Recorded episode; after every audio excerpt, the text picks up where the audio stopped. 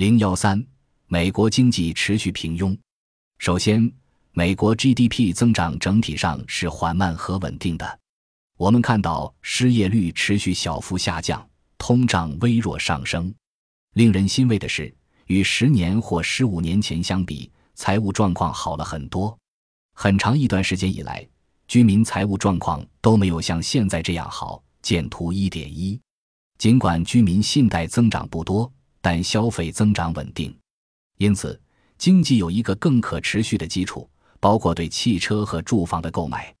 在此，我使用“长期转变 （secular shift）” 一词来形容美国家庭的行为，因为这种转变是长期的，而非短暂波动。却有理由相信，美国企业和家庭对消费贷款的期望都在降低。但这并不意味着美国家庭的储蓄率达到了欧洲、中国或日本的水平，也不能说明美国工人的境况已经很好。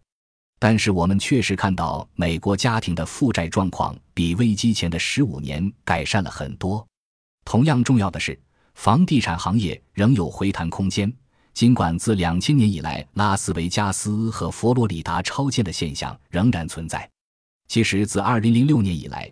美国全国范围内并没有修建很多住房，即使在2010年缓慢复苏后也没有。由于受到天气灾害、人口增长及居民在美国境内迁徙等因素的影响，每年美国需要新建成160万住房单位才能满足需求。然而，现有建造量低于这一标准衡量住户形成的指标有很多，最重要的指标是离开父母自己买房的年轻人数量。这一指标最近有所下降，是房市回暖最大的威胁。在危机的那些年，住户形成数量非常少。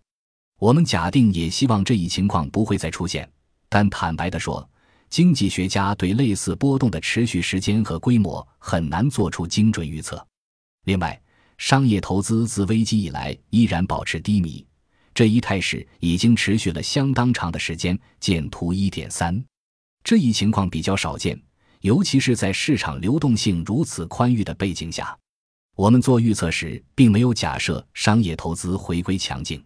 我同意一些人的观点：如果企业认为经济增长率不会提高，就不会进行投资。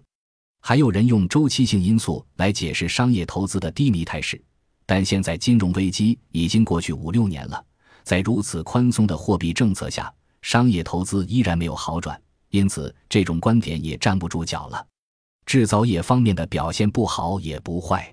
过去几年，美元升值使得 GDP 增长率减少零点五个百分点，主要是制造业和农业出口被影响所致。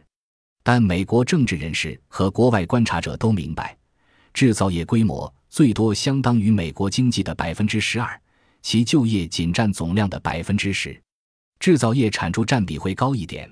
是因为生产率高带来价值链上移，但它依然只占美国 GDP 的一小部分。由于存在定价优势，服务业和高端制造业受美元走强的影响较小。见图一点四。我们从数据看到，美国劳动力市场在持续改善，就业率每月都有稳定的增长。见图一点五。截至二零一六年五月，每月增加工作机会二十万个。首次失业金申领人数也在下降，这次危机让大家开始思考一个根本问题：美国的劳动力市场到底运作如何？我们看到劳动参与率在过去七年大幅下降。美国是危机后唯一一个面临此问题的西方经济体，而欧洲、日本等国家的劳动参与率在上升，劳动参与率下降，到底有多少是因为危机带来的周期性因素？又有多少是因为人口结构的因素，如达到了生育年龄的女性人数？见图一点六。很自然的，我们会用周期性因素来解释这一下降。但是劳动力参与率持续位于低水平，而且长期集中于某一年龄群，迫使我们不得不用人口的原因来解释，并且我们因此预计劳动力参与率很难实现回弹。如果劳动参与率下降是危机的一个滞后效应。那么，美国经济提早复苏可能缓解这个问题，但至少目前还会持续。我们目前的情况是，生产率增长和劳动力增长的表现都不是很好，但也没到糟糕的程度。然而，过去几个季度的生产率增长很不好，因此我们预计 GDP 的潜在增长率为百分之二点零左右，有百分之一点五来自生产率增长，还有百分之零点五是劳动力增长。我要强调的是，这算是最乐观的预计了，即我们预计在两到三年里生产率增长能达到百分之一点二，但现在看来未必可能。我们可以分析基本面和周期性因素。但确切地说，在商业投资和人力资本投资都很低迷的经济环境下，即使是周期性因素所致，也需要好几年时间才能恢复。因此，美国经济的增长趋势并不是很好，会低于百分之二，甚至降到百分之一点七五。但和其他西方发达经济体相比，美国仍是矮子里的将军。